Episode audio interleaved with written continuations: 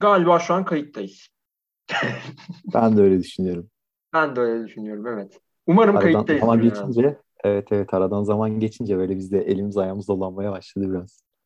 Evet ben bayağı bir sıkıştırdım seni, bir darladım. Sonra sen bana bir beyaz yakalı ayağı yaptın. Aynen öyle oldu. Kardeşim biz Ocak ayı sonuna kadar bir meeting set edelim şeklinde. Ama kesinlikle tarih ve şey yok. Ben en sonunda haşlayınca WhatsApp'tan ulu orta ondan sonra bir tamam ya falan oldu. Tabii ben ne de yapıyorsun ya? işte ertelemeler falan ama bak fark ettiysen ya Ocak sonuna yetiştirebildik inşallah tabii bir sıkıntı Evet. Çıkmasın. Ben ama hatırlatmasam kesinlikle aklında yok yani. Abi abi benim bir bizim bir podcast'imiz vardı kesinlikle yok yani. Yok vallahi yani yalan olmasın yok yani. Hani bunun bir seviyesi kafama silahlayıp yani bir podcast çekmemiz hani şu zamana kadar en azından o olmadı. İyi oldu. En son kayda işte kayda girmeden önce baktık Doğukan. 19 Haziran abi. 19 Haziran'dan beri hayatında ne değişti abi? Yaklaşık bir 6 ay oluyor çünkü. 6 aydan fazla oluyor hatta. Yani. Evet, evet. Yani 19 Haziran'da en son hatırlıyorum. Ee, ben memleketimdeydim. Elimde telefonla kulaklığımla dışarı çıkmıştım. Biraz yürüyordum falan. Orada bir tane işte köpekler ee, katılmıştı yanıma. Onlar biraz bu ne ayak falan diyordu gecenin vakti. Biraz tırs, tırsaraktan bir kayıt yapmıştık seninle. Ee, ondan sonra neler değişti? Son 6 ayda işte bir mezun oldum. Zaten o sırada tam işte şeylerin verildiği zamanlardı. Ee, bitirme sunumumu yapmıştım o zaman. Hatırlarsın. Hı hı. Ondan sonra zaten işte okul defterini kapattık sayılır. Ee, mezuniyetimizi güzel güzel kutladık. Hatırlarsın onu da. Saçma sapan bir şekilde ben de girdim oraya. evet evet. İyi yaptın. Öyle, mezuniyet bayağı güzel geçti. Eğlenceli geçti. Ee, bayağı hani dozunu kaçırdığımız bir gün oldu. Benim, Orası benim açımdan çok öyle olduğu söylenemez ama. Vallahi benim acayip iyiydi ya. Senin için iyi, iyiydi. Ya sen eğlenmişsin yani diye düşünüyorum. Son, en son şöyle söyleyeyim sana. Ee, şey yaptık işte. Okulda bir kutlama oldu. Kutlamadan işte Beşiktaş'a geçtik. Beşiktaş'tan sarmadı. Eskici'ye geçtik e, aramızda ben dahil çok böyle e, hoplamalı zıplamalı yer sevmeyen insanlar bile götünü başını dağıttı. Affedersin. 90'lar pop eşliğinde. Sonra oradan biz çıktık. Millet dağıldı gece 2-3 falan. İşte e, üç arkadaş Taksim'de gezmeye başladık. Bu sırada hava soğuk. E, üzerimizde sadece gömleklerimiz ve cübbelerimiz var. Cübbelerimizi o yüzden çıkarmıyoruz. Taksim'de böyle işte gecenin 3'ü. Zaten işte ufak tefek insanlar geziniyor işte. 3-5 insan geziniyor. Arada böyle bizim mezunları görüyoruz. Onlar da dağıtmış, selamlaşıyoruz vesaire. Biz oradan İstiklal'e kadar, şey kadar yürüdük pardon Galata'ya kadar yürüdük. Galata'da işte fotoğraflar çekildi falan. Biraz Galata'nın orada oturduk. Yeni evli çift vardı. Onlara cübbeleri verdik. Onlar cübbelerle fotoğraflar çekildi falan. Sonra biz de işte tebrik fotoğrafı çektik böyle bayağı bayağı. Yani dört kişi fotoğraf çekildik böyle tebrik fotoğrafı. Neyse oradan işte devam ettik. Adam da şey diyor. Hep üniversite mezunu olmak istemişimdir falan filan. Böyle bir işte Aycan'ın falanlar filanlar. Sonra canımız daha da sıkıldı. Karaköy'e indik. Karaköy'de de bayağı bir dolandık. işte gece vakti inanılmaz güzel bir şey keşfettik Karaköy'de. Yani İstanbul'un en büyük key- keyif gezemekleri varmış. Ee, sabahın beşinde balık tutmaya geliyor insanlar. Bir Allah'ın kulu yok. Orada çay çorba falan dedik işte içtik ettik falan eğlendik. En son artık sabah e, ışıkları doğmak üzereyken otobüs seferleri başladı. E, hadi dedik otobüste gidelim. Aynı yol. E, ben otobüse binerken baktım ben zaten işte otobüste dönmeyiz. Yani bu hikayeyi hiçbir zaman tabii planlamadık. E, cebimde akbil yok. Üstümde hala üşüyorum diye cübbe. E, otobüs şoförüne dedim abi dedim beni alır mısın yani kartım yok. Adam bana bir baktı. Ve dedi ki imam mısın? ben dedim evet abi. Bunu anlatmamıştım değil mi sana? Ben de dedim ki evet abi dedim sabah namazını kıldırdım. oh! Bu da diplomam falan, kepim falan. Ee, neyse adam da güldük eğlendik falan sağ olsun eve bıraktı falan. Öyle bir e, eğlenceli bir gün geçti bayağı bir. Sonrasında tabii işte bu bir soluk eğlendik ettik. iş hayatı devam ediyor yoğun uğraşıyoruz, ediyoruz. Keyifli ama yani seviyorum işimi. Genel anlamda bu şekilde ilerliyor. Çok bir e, hareketlilik yok şu anda diyebilirim benim tarafta. Yani benim tarafta da işte Ben, benim tarafta da inanılmaz bir şey var mı diye düşünüyorum. İşte ben de mezuniyete geldim. O sırada okula böyle DAP falan filan ayarladım. 25 gün 15 gününü sayacaklar muhtemelen. O çok büyük bir kazık oldu bana. o çok tatsız bir olay.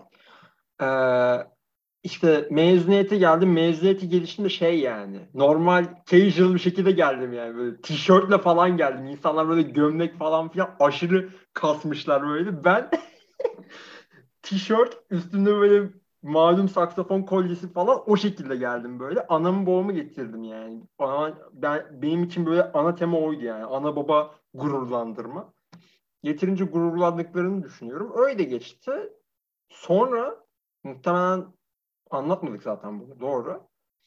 Ben Sabancı'da TÜBİTAK projesine girdim. Tam ona girecektim. Ee, bir önceki konumuzda biliyorsun senle yatağında kömür santralinde staj yaptığın için dalga geçiyordum. Ee, bayağı bir arşa çıktın abi. Arada aşırı bir büyük bir fark var. Sen yani, anlat devam et. Yatağın termik santrali iki sene sonra şey Sabancı'da TÜBİTAK projesi. inanılmaz bir. Yani TÜBİTAK projesini geç. Yani kolun zaten bir acayip yani. Abi şey ya. Of. Ya sabah akşam İstanbul'un içinden geçiyorum yani. Evet Arnavutköy'den Sabancı'ya yani bir İstanbul evet abi, Yani, ya onun zaman çok da aslında zaman almıyor gibi şeye kadar. Böyle Pendik'e kadar geliyorsun ama böyle yarım saat otobüs bekliyorsun. Otobüste bir saat sürüyor falan. Bir buçuk saat yani otobüsü otobüse Sabancı'ya varabilmek olarak Pendik'ten geçiyor. Öyle bir tatsızlık var ama şey yani kar fırtınası olduğundan dolayı işte Covid, Movid falan o sebeple şey evden de çalışıyoruz falan. Aşırı zaten esneyiz. İslam o, yani çok uzak bir yolculuk yaptığım için iki saate her yerde olabiliyorum. Bu inanılmaz bir olay. Böyle hop diye kendimi böyle sirkeciye falan atıyorum böyle. Takılıyorum yani. Geziyorum. Harika hocam. Bu arada kendi bahsetmedi. Biraz mütevazi davrandı. Ee, hesaplama ile uğraşıyor arkadaşımız. Sabancı Üniversitesi'nde şu an. Hani yatağında termik santralle makinelerle yapılan stajdan sonra epey büyük bir atlama. Yani işte Endüstri 1.0 atlamıştı. Ucundan berisine elektrik makineleri 2.0'daydı. 3-0'ı hiç dokunmadan hani 5-0'a falan geçti. Yani 4-0 da değil bu. Doğru. Hani şey, 5-6'yı çok rahat gördüm böyle. Gerçekten Arok'ta vardı ya hızlı hızlı hani şey yapacağız. Tunç devrini geçmemiz lazım mı ne diyordu? Taş devrini geçerler şimdiye falan. Aynen bir haftada taş devrini bitirmemiz lazım diyordu. Öyle bir şey oldu seninki de yani tebrik ediyoruz burada seni. Evet aslında şeyde bahsetmiştim diye hatırlıyorum. İkinci yaş kaydında kuantum bilgisayar işine girdiğinden bahsetmiştim. Ona dair bitirme alanından bahsetmiştim onun böyle teorik ve yazılımsal böyle simülasyon tarafından daha böyle harbiden kuantum bilgisayar yapmanın böyle çok küçük adımları olan bir projede yer alıyorum şu an. Keyifli oluyor yani. Böyle fizikçiler falan görüyorsun. Yani ODTÜ fizik mezunu falan insanlar var böyle şey. Yüksek lisans asistanlar falan. İnanılmaz kafalar yani. Fizikçi olmak gerçekten inanılmaz bir kafa Doğukan. Yani Böyle ODTÜ fizik mezunu bir insanın kafası gerçekten dünyayı farklı görüyor yani. Bir mühendisten falan. Onu çok net hissediyorsun. Öyle. O işte arada gezmelerden falan bir tane de işte çok fazla boş bıraktık, boşladık podcast'i deyip hesaba böyle iki parttan oluşan bir İstanbul gezisi attım deyip main konumuza girelim diyorum. Ki şeyi atladım galiba. Normalde o arada bir Necati ve Saykolar Abi, olayı yaşadım. Ve Psycho'ları en sona bırakalım o zaman. Aynen. Onu bir en sona doğru bırakalım diye düşünüyorum. Ee, İstanbul yani son zamanlarda abi e, İstanbul hakkında bayağı düşünüyorum yani. Beni bilen bilir. Ben işte gurmanya falan filan yapıyoruz zaten. Böyle birkaç gurmanya şeyi çıkartıyoruz. Orada zaten onun çıkış noktası şeydi yani benim için. Ben ne zaman işte birinci sınıf değil hazırlığın ortasında Kadırga yoluna geçtim. Kadırga dediğimiz yer nerede kalır diye soracak olursanız Sultanahmet'in alt tarafı. Orada kalmaya başladığımdan beri e, Osman Bey metroda inip abi e, Harbiye işte Taksim, Taksim'den Galata ya da Cihangir içinden Tophane, oradan Karaköy, Galata Karaköy ya da dümdüz Tophane'den Karaköy, Oradan işte Eminönü deyip Sultanahmet yapıp öyle yürüyerek yani böyle 45 dakikalık böyle yürüyüşler yaparken ortaya çıkmış bir şeydi Gurmanyak. O sırada da zaten İstanbul'u keşfediyorsun böyle. Ve 18 yaşına kadar büyümüşsün abi. Balıkesir merkezin dışına çıkmamışsın. Balıkesir merkezi dediğin yer dünyanın en büyük köyü. yani hiçbir şey yok. İstanbul'a bir geliyorsun abi inanılmaz bir yer yani diyorsun. Böyle etrafına bakıyorsun wow falan diyorsun böyle multikültür var falan. İtalyan mahalleleri var falan böyle işte tom tom falan. Ama yani zaman geçtikçe şeyi hissediyorsun abi. Bir erozyon hissediyorsun yani. Böyle bir ay önceki İstanbul değil. Böyle gittiğin, seviyerek gittiğin yer kapanmış falan. Doğru. Hani, bir ay de aslında uzun bir süre olabiliyor artık İstanbul için. Haklısın. Aynen yani günümüz itibariyle öyle ve bunun üzerine okumaya başladıkça abi mesela işte Mizan Plus'ın böyle meyhane kültürüne dair falan filan eğer merak olan varsa önerebileceğim İstanbul'un bir meyhane tarihini anlatan böyle iki partlık falan hatta tek parçada yayınlandı diye biliyorum. Tam Morgül'ün bir yazısı var. Yani meyhanelerin nasıl ehil keyfin tarihi İstanbul'da şeklinde. Yani şeyi fark etmeye başladım zamanla. Yani İstanbul eskiden eski İstanbul diye bir kavram var hani. Öncelikle ben orada sana topu atayım. Eski İstanbul diye bir kavram gerçekten var mı abi? Yani böyle bir kavram var mı yoksa bu şeyden mi ibaret yani böyle? Kafa dergi Cemal Süreyya romantizminden ibaret olan bir şey mi? Ben topu orada sana atayım diyorum. Olur abi. Ee, önce şeyi söyleyeyim ben de bu arada. Sen hani güzel bir giriş yaptın ama e, biraz dağınık ilerledin.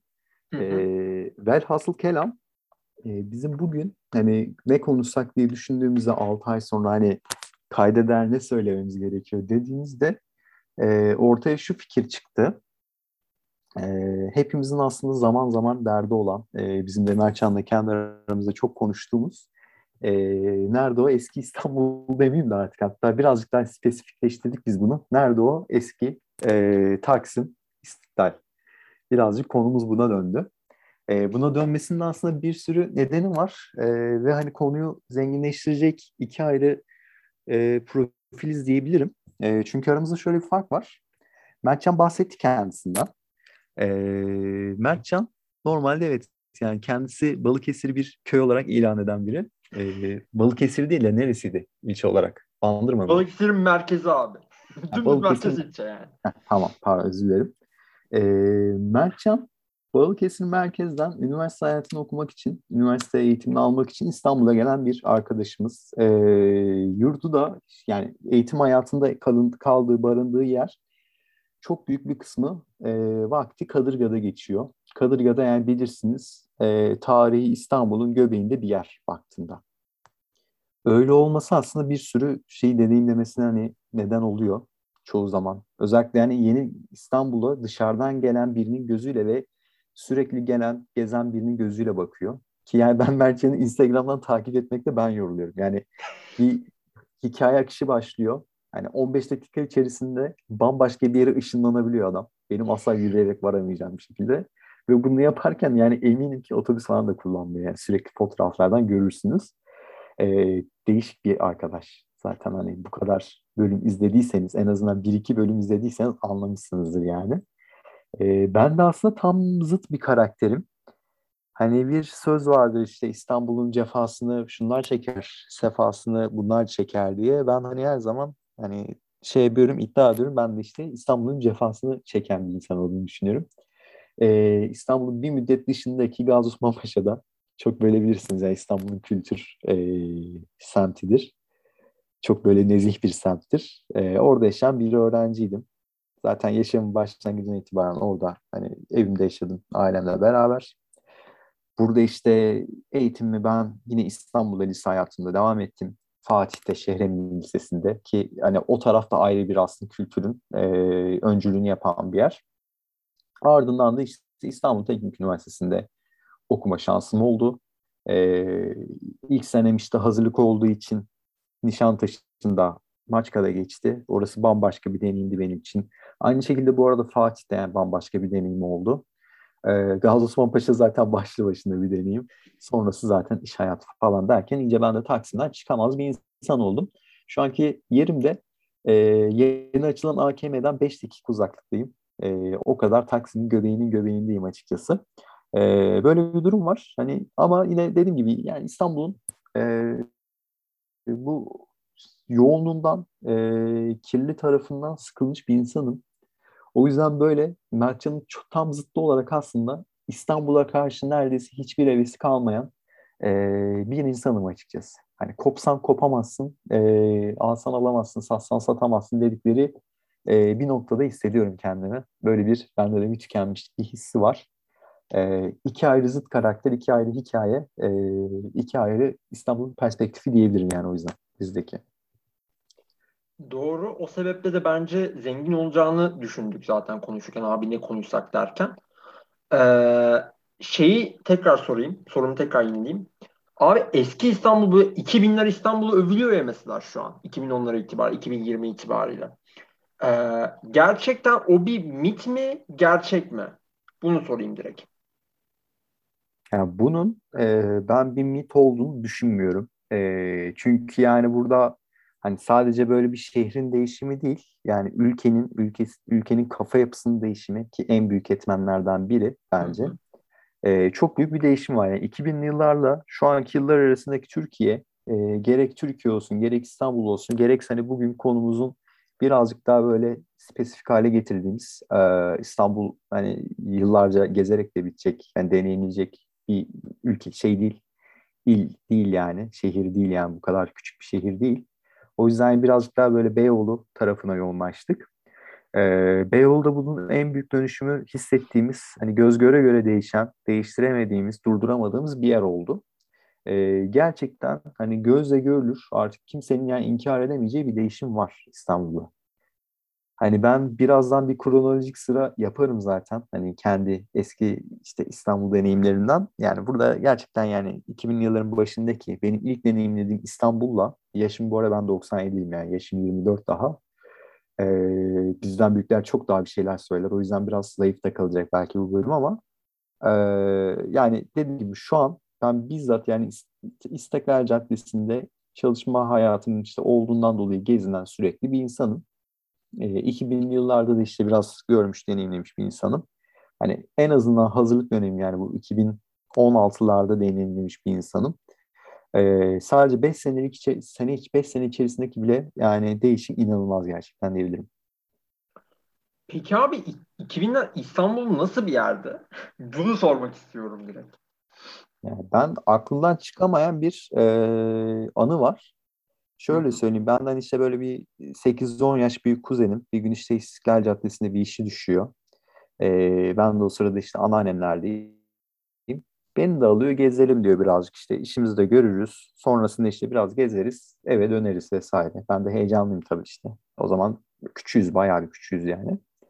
Ee, neyse gittik. Hani yanlış hatırlamıyorsam Şişhane üzerinden gitmiştik. Şişhane'de indik. Oradan işte bir yerleri gezdik ettik falan filan böyle. Hani şeyi hatırlıyorum. E, öyle bir turist akını var ki yani o kadar çeşitli insan tipi vardı ki yani böyle e, rastalı terliklerini eline almış yalın ayak yürüyen insanlar da vardı.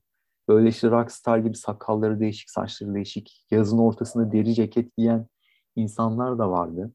Hani çok böyle sadece böyle hep dizilerde gördüğüm e, işte entel insan dediğimiz hani böyle birazcık insanda şey olur ya stereotipler oluşur ya. E, o tarz insanlar da vardı. Hani biraz böyle çekindiğim gördüğümde insanlar da vardı vesaire e, acayip kozmolojik bir kozmolojik biraz saçma bir sıfat oldu yani çok acayip karışık bir yapı vardı gerçekten ve hani insanlar gerçekten gülümsüyordu, eğleniyordu, ediyordu falan yani gördüğümde. Hani o anki İstiklal Caddesi'nde ilk görüşüm yani ilk böyle hani aklım başındayken görüşüm inanılmaz bir şeydi gerçekten. Bu muhtemelen yani 2000'lerin e, ortası olması gerekiyor. Ortasına denk gelmesi gerekiyor. Daha öncesini zaten hatırlayacağımı düşünmüyorum. Zaten 2005 falan oluyor işte 8 yaş olsam. 10 yaş olsa yani, işte 2005-2007'ye falan denk geliyor bu. Aynen öyle. Yani o dönemki İstanbul'u gördüm.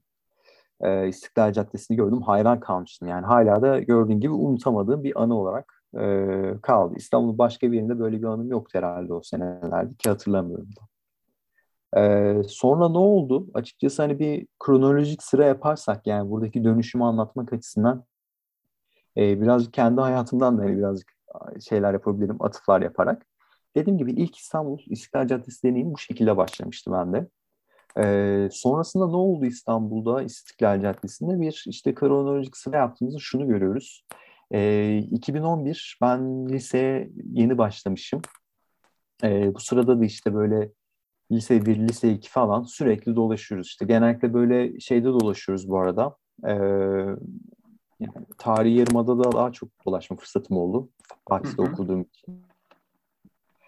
Tramvaya çok yakın. Ha, tramvayın bütün o bölgelerini gezmişizdir. Yani bir durakta inip bütün gün yürüyoruz, ediyoruz vesaire. Öyle bir hayatımız var. Bu arada tabii sık sık da yani Taksim'e de uğruyoruz. O tarafları geziyoruz vesaire. Ee, o dönem biliyorsun işte Suriye olayları patladı. 2011'de işte ilk göç krizi başladı. Ee, özellikle işte 2014'e kadar yavaş yavaş dozunun arttığı bir dönem. Ee, burada zaten yavaş yavaş e, biz mültecinin ne olduğunu, e, o insanların işte çektiği sıkıntıları işte sokaklarda yatışın, sokaklarda insanlar görmeye başladık. E, gruplar halinde dolaşan işte özellikle erkekleri görmeye başladık. E, bu çok fazla tepki çekmeye başladı. Çok hani rahatsızlık verici olmaya başladı e, bu şekilde görmemiz. E, ondan sonra işte gittikçe kalabalıklaşmaya başladılar. Zaten hani e, bu dediğim gibi 2014-2015'e kadar zirve yapmaya başladı. E, en azından şu zamana göre değil ama o zaman o zamana göre büyük bir zirveydi yani. Zaten Fatih'te artık böyle hani arkadaşlarla oturacak bir bank bulamıyorduk. E, İstiklal'de bundan çok farklı değildi açıkçası. Ya e, sonrasını abi, zaten biliyorsun. Hı hı. Buyur. Bir sözünü keseceğim Balda.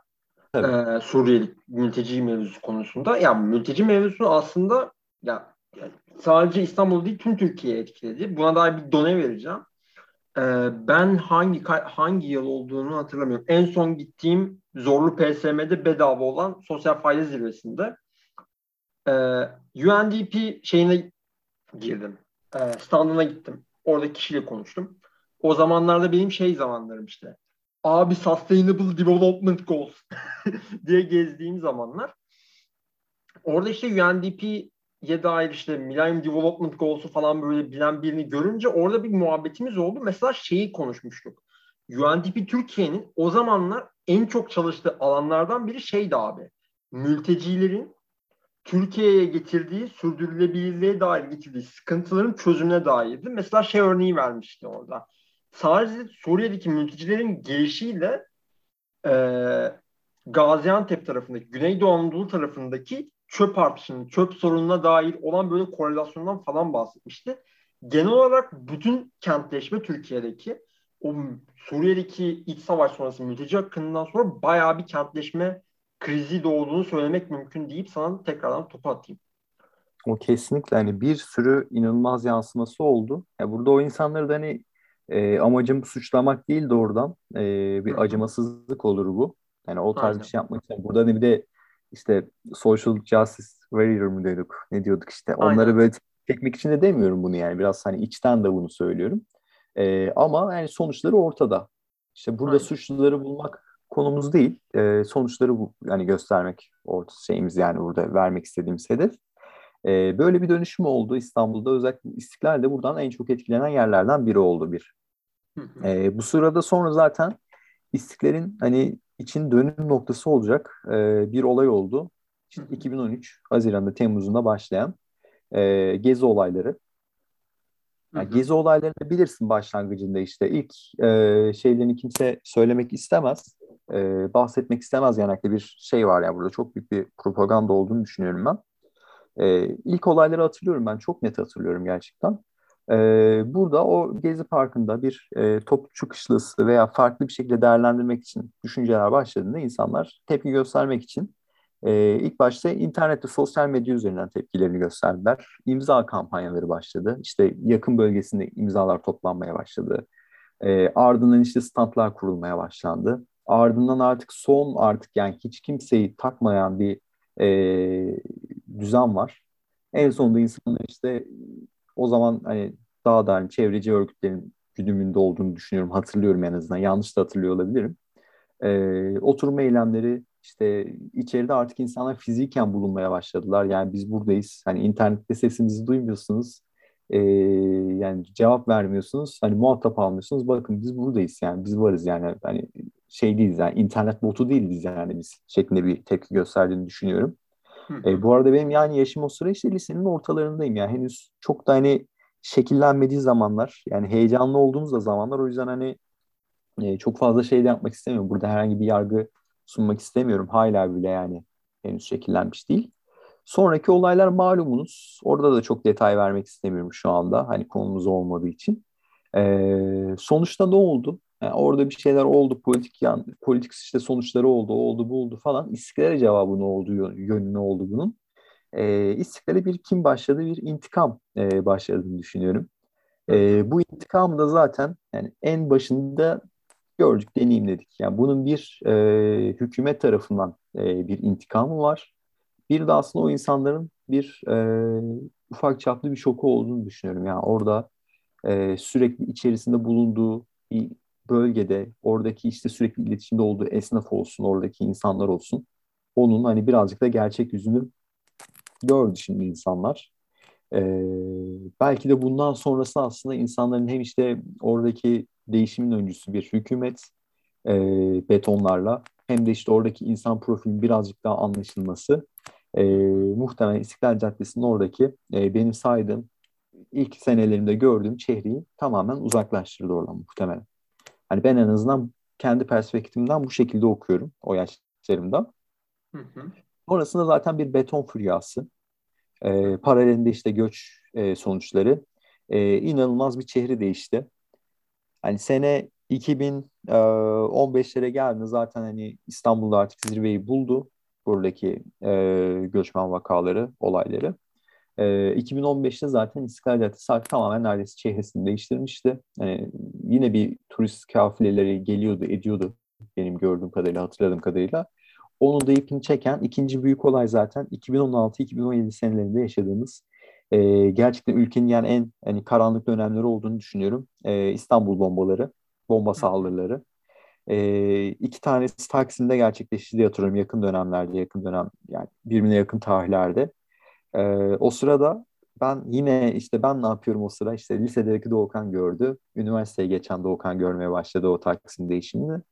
E, o dönemlerde ben genellikle şey yapıyordum. E, Alman, Almanca kursuna gidiyordum bir tane bilindik ismi lazım değil. E, o yüzden zaten haftanın e, hafta içi okuldan işte hazırlıktayken ya da işte normal e, lisanstayken yani bir günüm iki günüm buralarda geçiyordu. Sonrasında işte hafta sonları da bu kurstan dolayı geçmeye başladı özellikle yaz tatilinde. E, bu dönemlerde sürekli İstanbul'da olan ben, şey İstiklal'de olan ben o bombalı saldırı haberleriyle tabii şok oldum yani. Gerçekten yani inanılmaz bir olaydı. Yani çok iyi hatırlıyorum. Hissedebiliyorum hala o e, korkuyu. Ara sokaklardan geçiyorduk sürekli. Artık yani ana caddeden gezmeyi bırakmıştık. E, tamamen ara sokaklardan yürümeye başlamıştık. Yolu uzatıyorduk. E, metrolara binemiyorduk. Otobüslere binemiyorduk. İşte hani yaz günü ya da işte ilkbahar günü kalabalık şey yani daha doğrusu e, kalın bir şey giyen insanlar, çantası bulunan insanlara öcü gibi bakıyorduk vesaire hatırlarsın buradaki olayları. E, felaketti. O zaten e, batıdan gelen turistlerin tamamen kökünü kazıdı diyebilirim.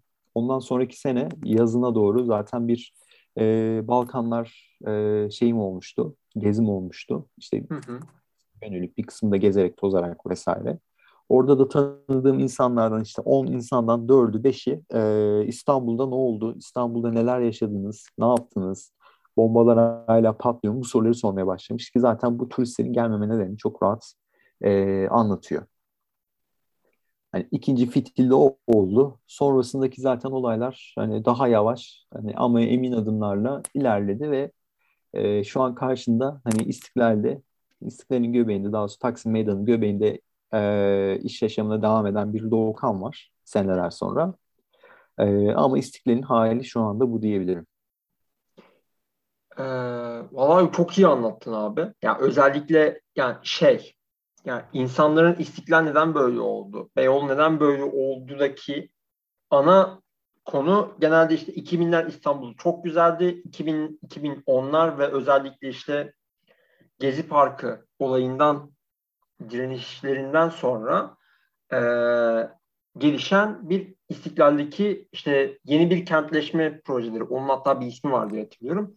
O projeyle beraber İslam İstiklal Caddesi'nin çöküşü olarak nitelendirilebilir. Sen o tarafı bence bayağı iyi anlattın. Ben biraz daha genelden alacağım çünkü e, benim bunu düşünmemi fitilleyen şeylerden birisi son zamanlarda bunun üzerine düşünürken izlediğim bir dizi oldu. Netflix dizisi oldu ki çok trend topik oldu.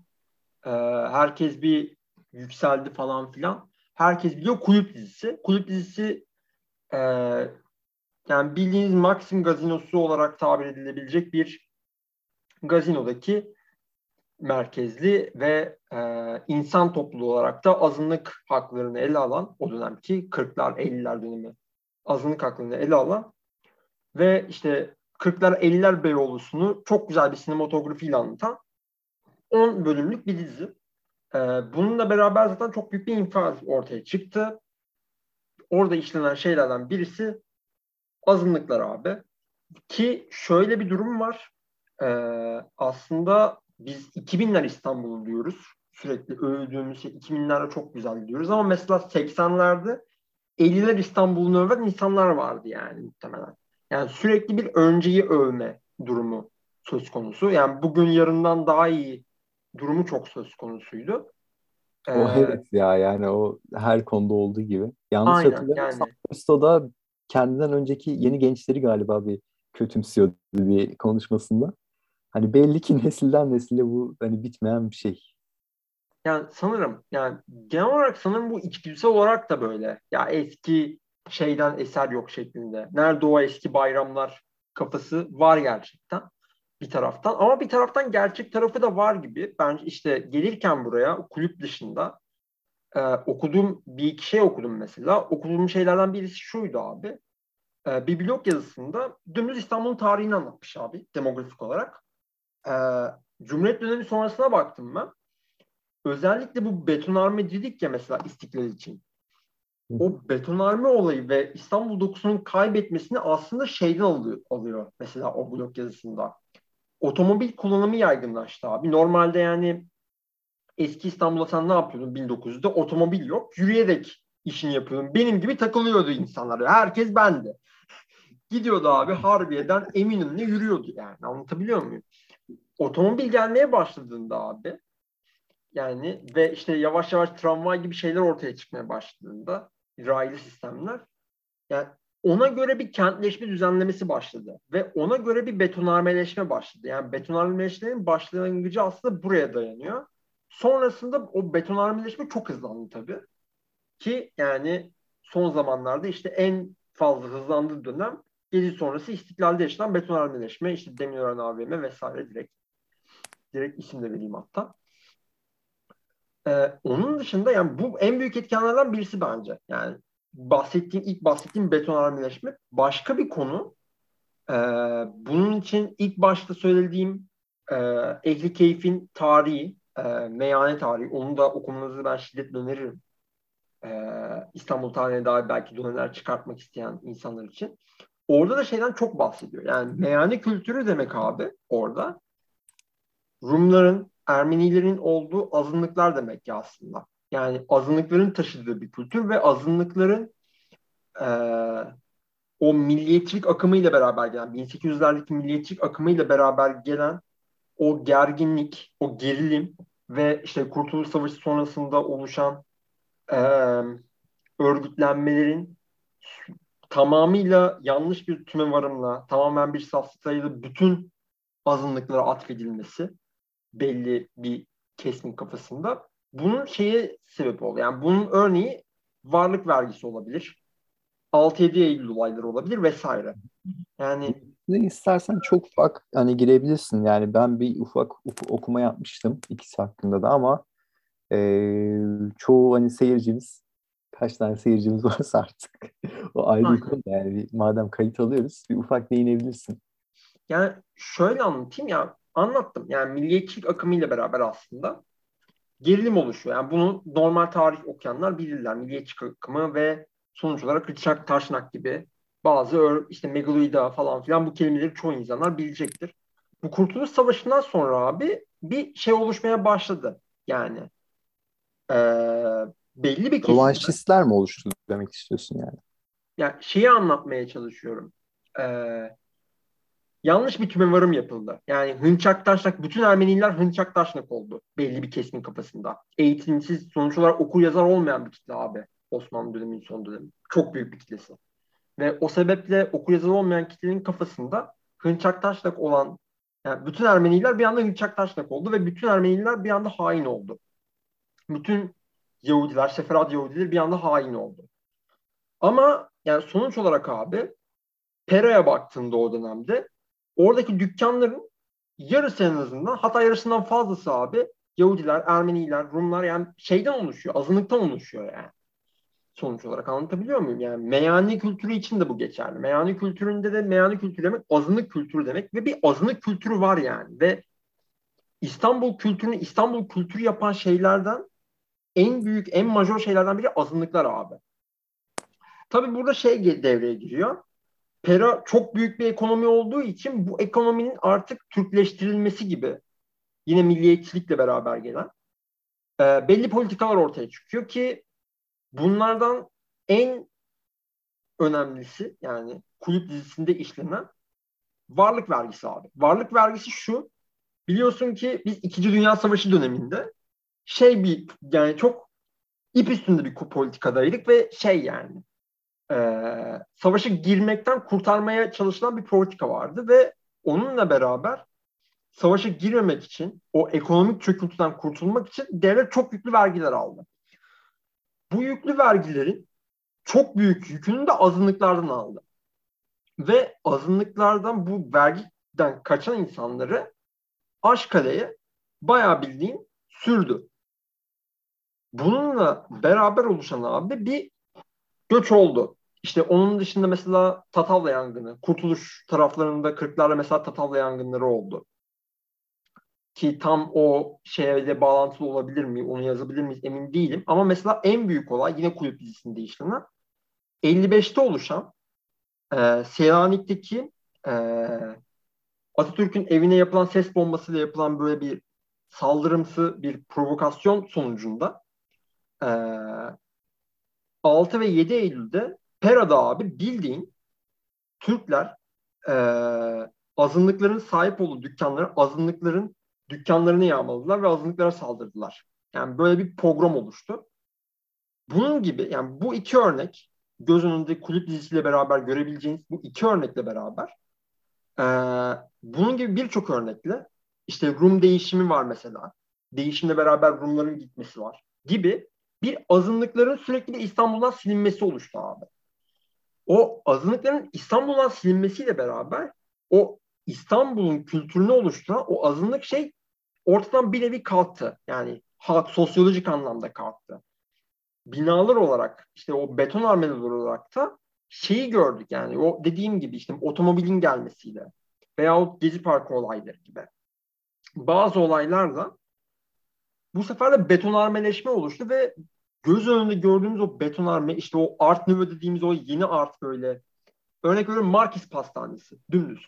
Markis Pastanesi'ni gibi binaların yavaş yavaş işte o kötü restorasyonlarla vesaire hatta hiç restore edilmemesiyle beraber o binaların da kötü olduğunu görmeye başladık.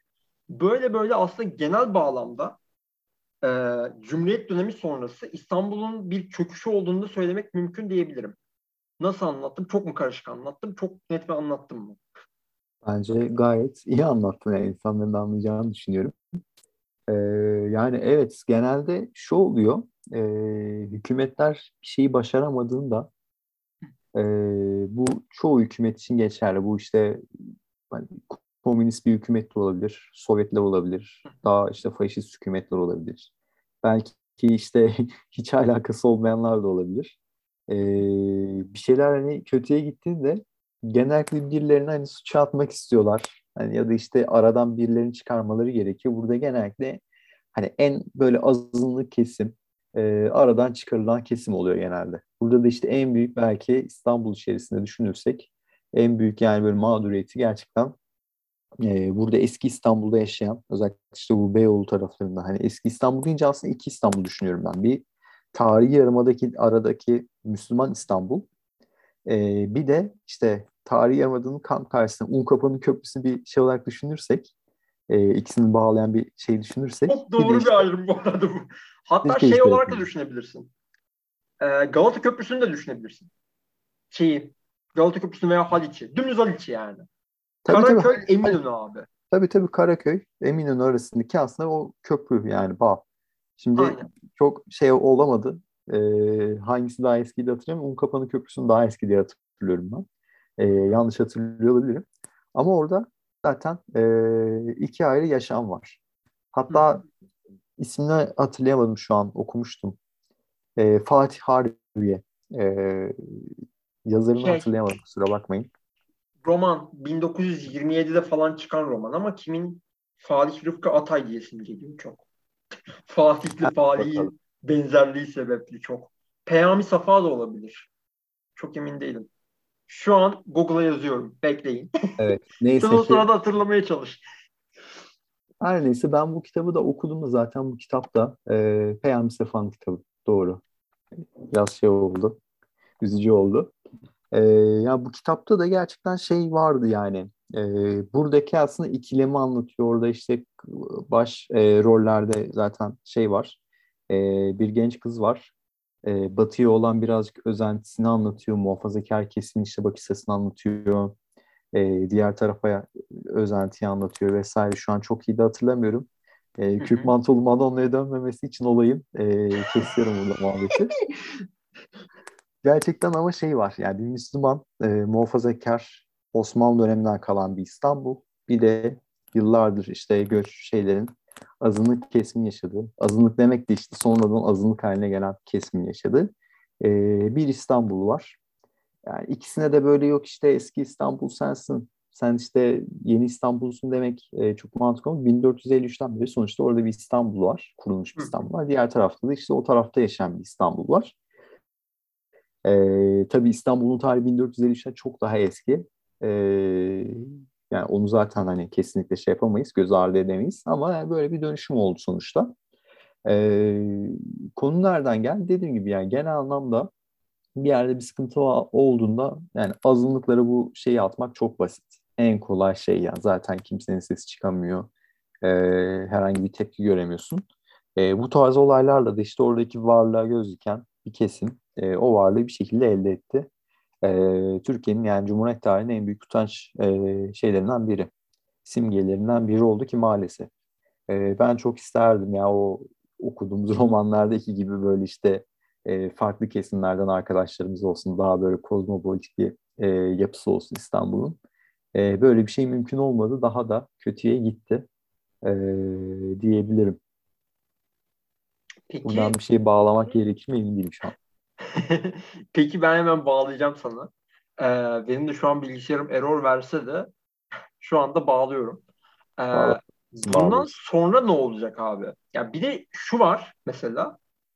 Yani istiklali harbiden bok götürüyor falan diyebiliriz ama mesela şey Cihangir Pera'yı hala bir nebze olsun koruyabilmiş durumdayız mesela. Olay sence oraya sıçrar mı? Umarım sıçramaz da sıçrayabilir mi sence? Onu sorayım hemen. Ya ben hani e, çok sıçrayabileceğini düşünmüyorum. Yani sıç, sıçrasa hani şu zamana kadar yani Allah belasını vermiş olması gerekirdi. Yani istiklale bu kadar bunu yapan en azından ucundan berisinden yapardı yani böyle bir şey diye düşünüyorum. Şu an hala yani bizzat içinde olduğum için biliyorum. Ee, yine söyleyeyim ben hani çok fazla böyle Beyoğlu'nu yaşamış bir insan değilim tabii ki.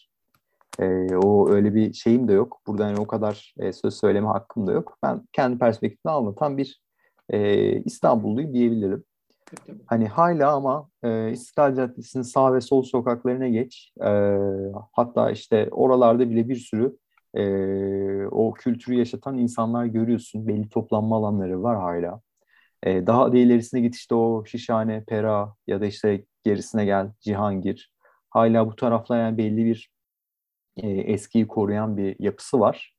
E, buralar yani şu zamana kadar en çok da öyle bozulmadı. En azından bize hala bozulmamış geliyor. Yani şimdi orada Cihangir'de oturan, büyüyen birine sorsam şimdi ben o da belki yani bir, bir dokunsam bina işleyeceksin. Doğru. Ya da işte aynı şekildedir muhtemelen ama e, buralar hala kendi yani o yapısını koruyabildiğini düşünüyorum ben. E, bu da hani benim için en büyük umut aslında. Yani çünkü Yani. birazcık şey var. Yani şimdi bu en çok rahatsız olduğumuz kesim e, çok yüzeysel bir kesim aslında. Yani aynı şekilde Beyoğlu'nda da çok yüzeysel yaşıyorlar benim gördüğüm. Yani İstiklal Caddesi'nde onun için işte bir iki nargile kafede biraz işte şeyler içelim, edelim, kahvemizi içelim vesaire. İşte biraz alışverişimizi yapalım. E, onlara hitap ediyor benim gördüğüm. E, burada herkesi de aynı çerçeveye koymuyorum. E, belki benim benden çok daha güzel gezmiş, deneyimlemiş İstanbul'u gelen turistler de vardır işlerinde ama e, sonuçta yüzeysel bir hani şekilde takılıyorlar benim gördüğüm.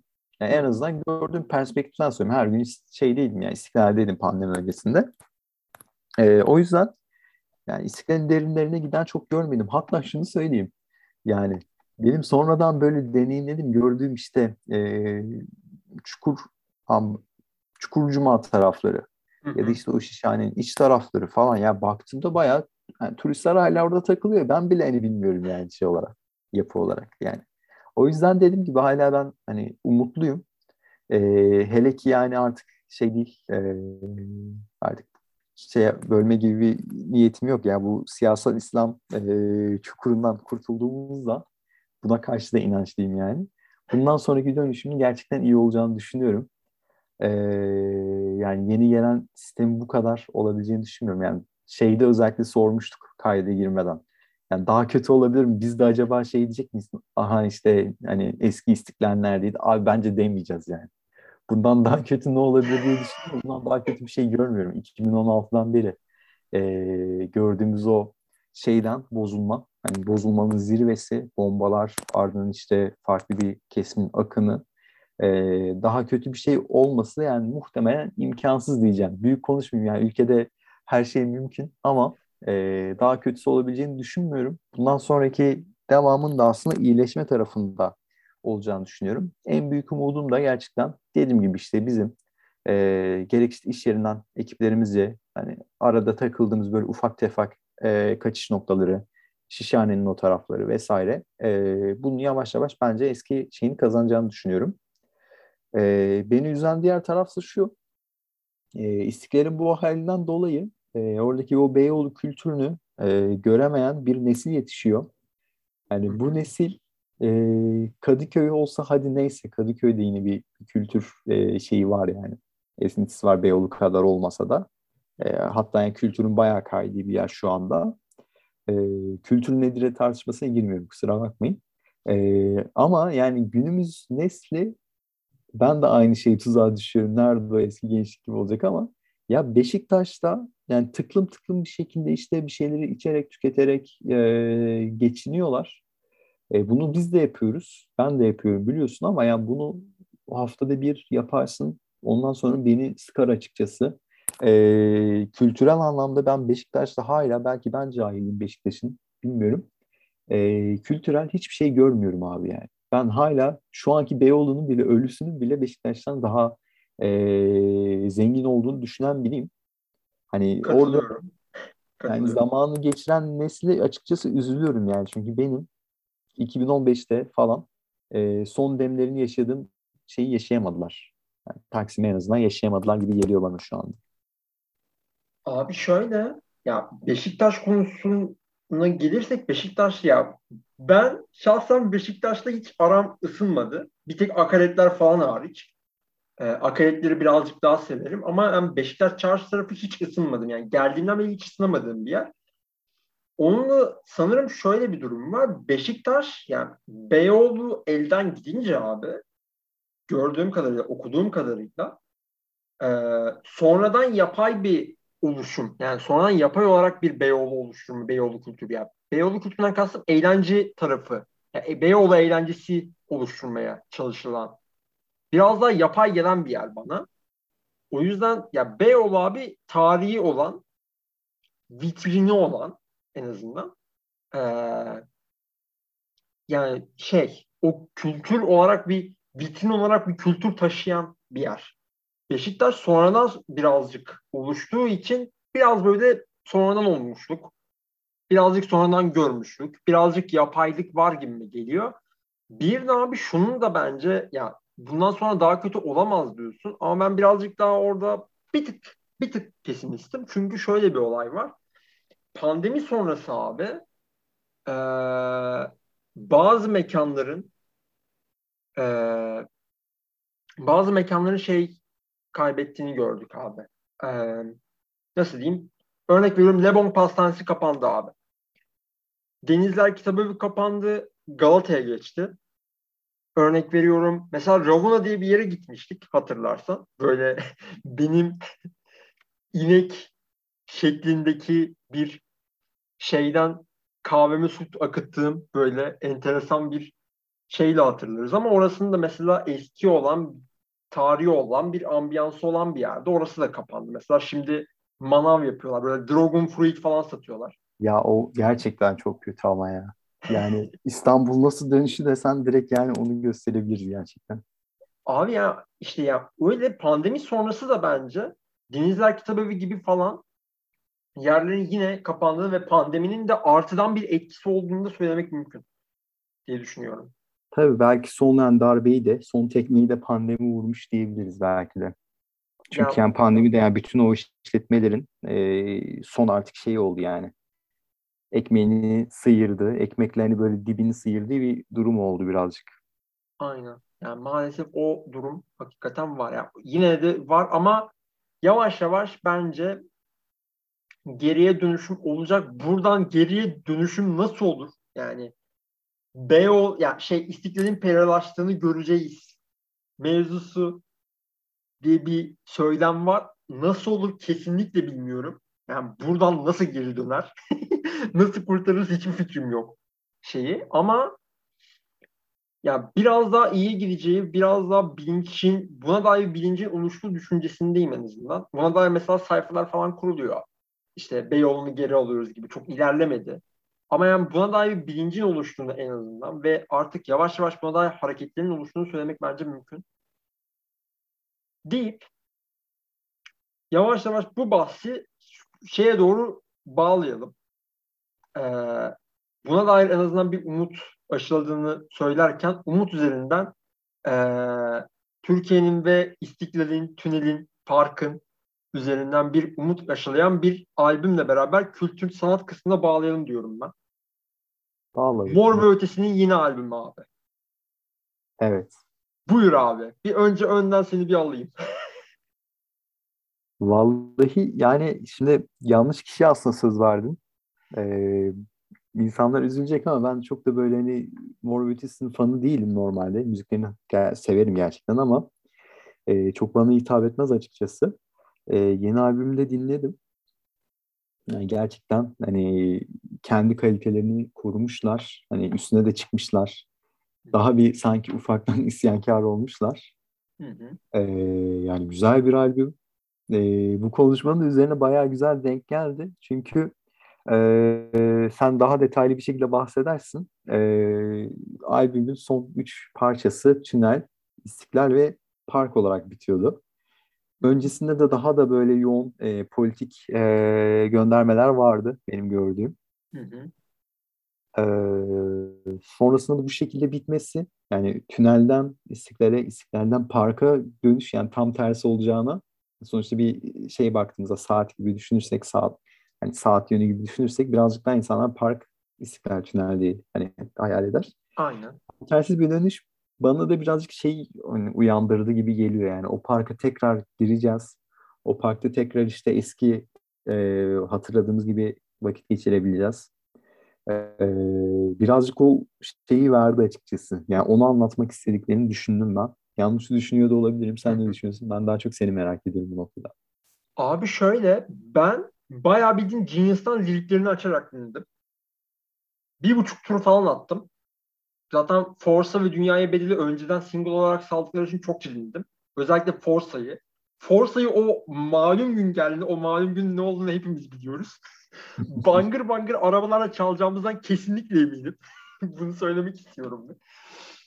Ee, şöyle abi, ya Mor ve zaten bunu açıkladı direkt.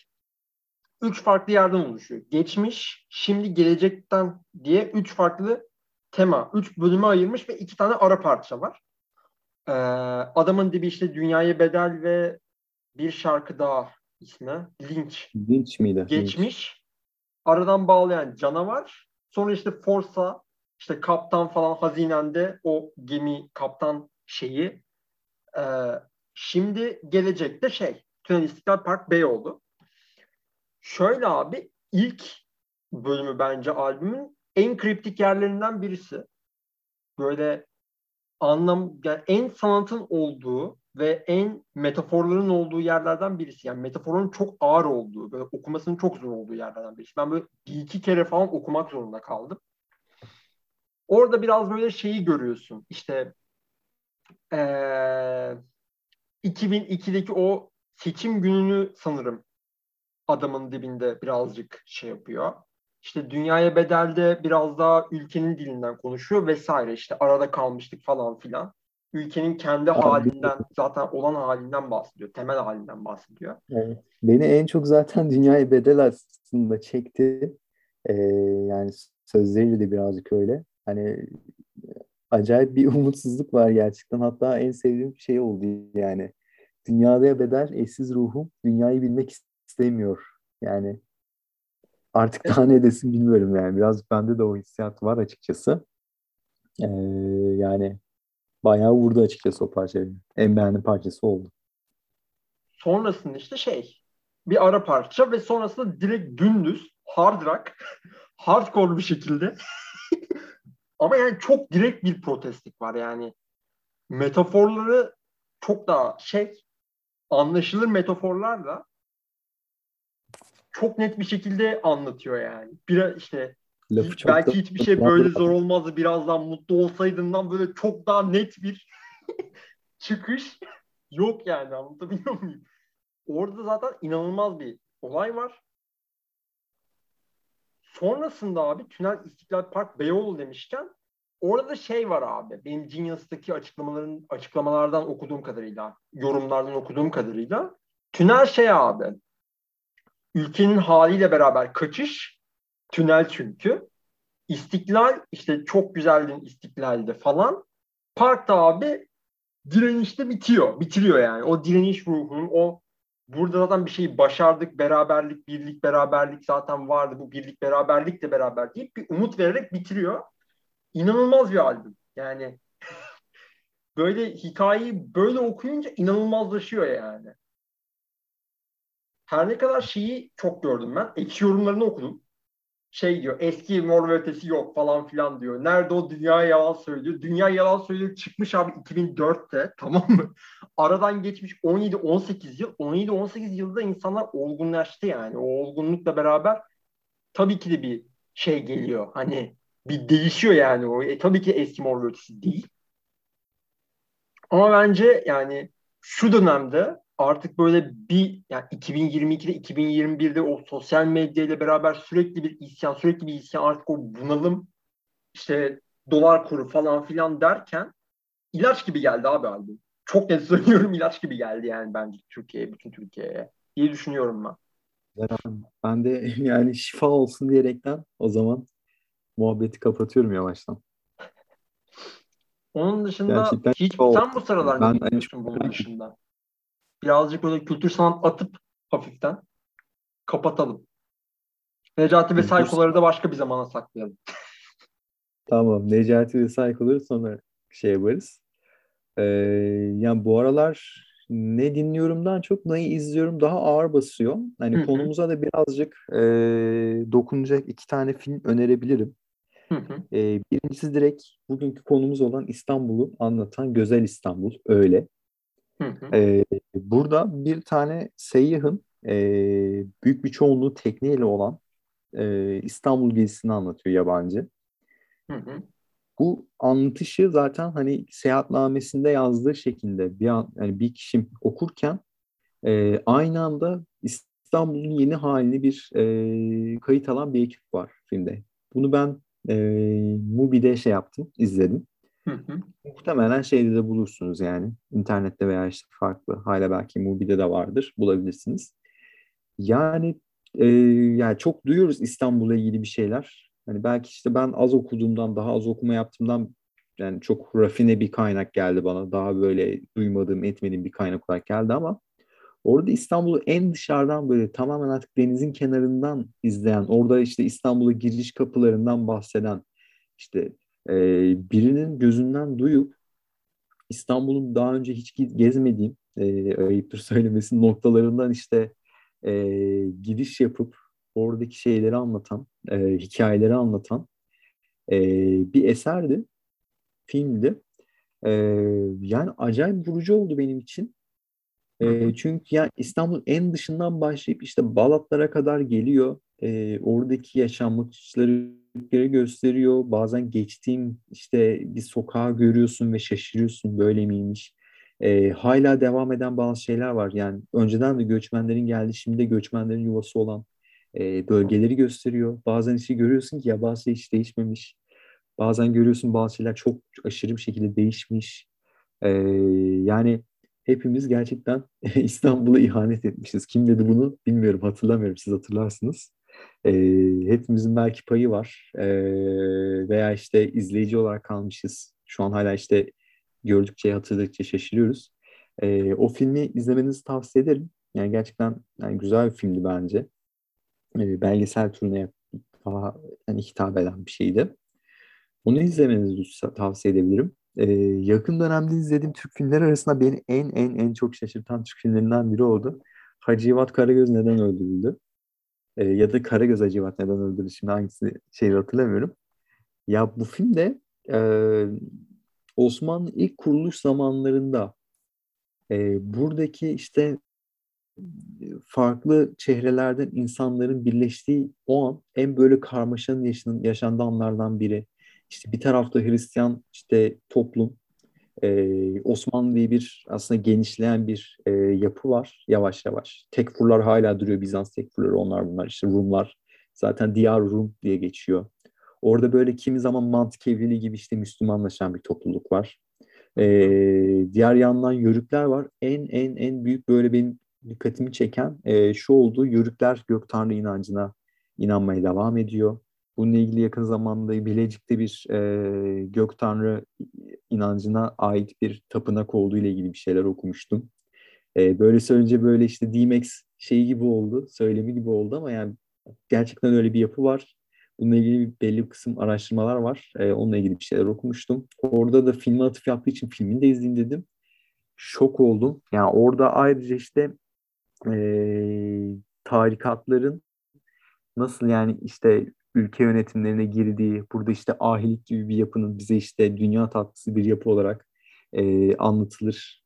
Onların hani günümüzdeki e, bir siyasi İslam güdümüne giren liberaller gibi aslında bir yapıya benzettim biraz. Analoji kurdum. Çok değişik bir analoji binler yani yüzlerce yıl sonrasında. E, öyle bir şey var. Oradaki dinamikleri anlatıyor. E, ve o kadar yani analoji, metafor yani saymadığım bir sürü şey var ki yani dakikada bir bombardımana giriyorsun. Şaşkınlık içerisinde izledim filmi. Yani tekrar tekrar izlemek lazım diye öneri gördüm. Gerçekten ben de tekrar tekrar izlemeyi düşünüyorum. Ee, yani acayip bir şey. Yani gerçekten onu da tavsiye ederim. Yakın zamanda beni en çok e, şaşırtan Türk filmi oldu. İkinci ben de olsun. izledim bu arada. Sen önerdikten sonra abi işte ellerini başına alıyorsun, indiriyorsun. iki dakika sonra tekrar ellerini başına alıyorsun şeklinde bir Değil mi? Yani o şekilde bir şeyin oldu. Ben izledim. Böyle ses sıkıntısı olduğu için çok anlaşılması zor. Direkt YouTube'dan falan direkt Laps diye bulabiliyorsunuz zaten filmi. Böyle HD film cehennemine falan düşmeden. Dümdüz YouTube'da var yani. Ee, ben ardından Dedim ki acaba yani bir şeye okumalarını yani böyle film okumalarına dair böyle blog yazıları olur ya. Hı hı. Sonra ben onları okudum. Aslında şunu bir onu izlerken şey ayrımını iyi yapmak gerekiyor. Tarihi gerçekle kurgu ar- arasındaki ayrımın iyi yapılması gerektiğini ve buna dair okumaların yapılması gerektiğini düşünüyorum. Böyle tarihçilerin gözünden bir daha bakmak gerekiyor. Çünkü Hı. şeye şey olayına dönebilir yani. Dan Brown romanlarına dönebilir ama şunu net bir şekilde gördüm. Ee, Ezil Akay bunun yönetmeni. Bu ilk başlardaki o Cenk Etme Sevuş diyen Süleyman Han asıl yönetmeni filmin. Evet, evet. Ee, şöyle abi aslında o üçlemenin bir parçası ve şunu çok net. Görüyorsun okumalarda aslında ilk Cumhuriyet dönemi ve aslında bugüne gelecek olan 2002 başlarıyla beraber oluşan siyasi şeyi Osmanlı metaforuyla sergiliyorlar aslında. Ee, filmde anlatılan şeyin bunun, bu olduğuna çok fazla film okuması gördüm. O bakımdan da aslında biz bugüne nasıl geldi Türkiye şeklinde siyasi bir bakışla da izlenmesi önerilen filmlerden birisi. Ayrıca bir de ben bir albüm önerisi yapayım. Portrait and a Dream. Jackson Pollock'un aslında e, bir şeyinin, bir resim ismi. E, ama son zamanlarda çıkan Mehmet Ali Şimaylı tarafından çıkan bir e, çağdaş caz albümü. Son zamanlarda dinlenilen en iyi işlerden biri olduğu iddia ediliyor ki bir ara Doğukan Portrait and a Dream'in bendi Bova'ya gelirse senle bir akşam gideriz diye düşünüyorum. Abi öyle bir şey olma direkt yaz yani gideriz. Direkt yazarım. Ya belli bir klik işte bizim Taşdemir Hoca falan bayağı övüyorlar. Son zamanlardaki en iyi Türkçe caz işlerinden biri olduğu iddia ediliyor. Böyle çağdaş caz, caz dinliyorum abi ben falan filan demek istiyorsanız önerebileceğim bir albüm deyip kaydı yavaştan kapatalım. Acaba kaç dakika oldu? Ben görmüyorum şu anda. Benim bilgisayar aşırı error verdiği için şu anda şeyle böyle kısa yolla falan kapatmaya çalışacağım kaydı.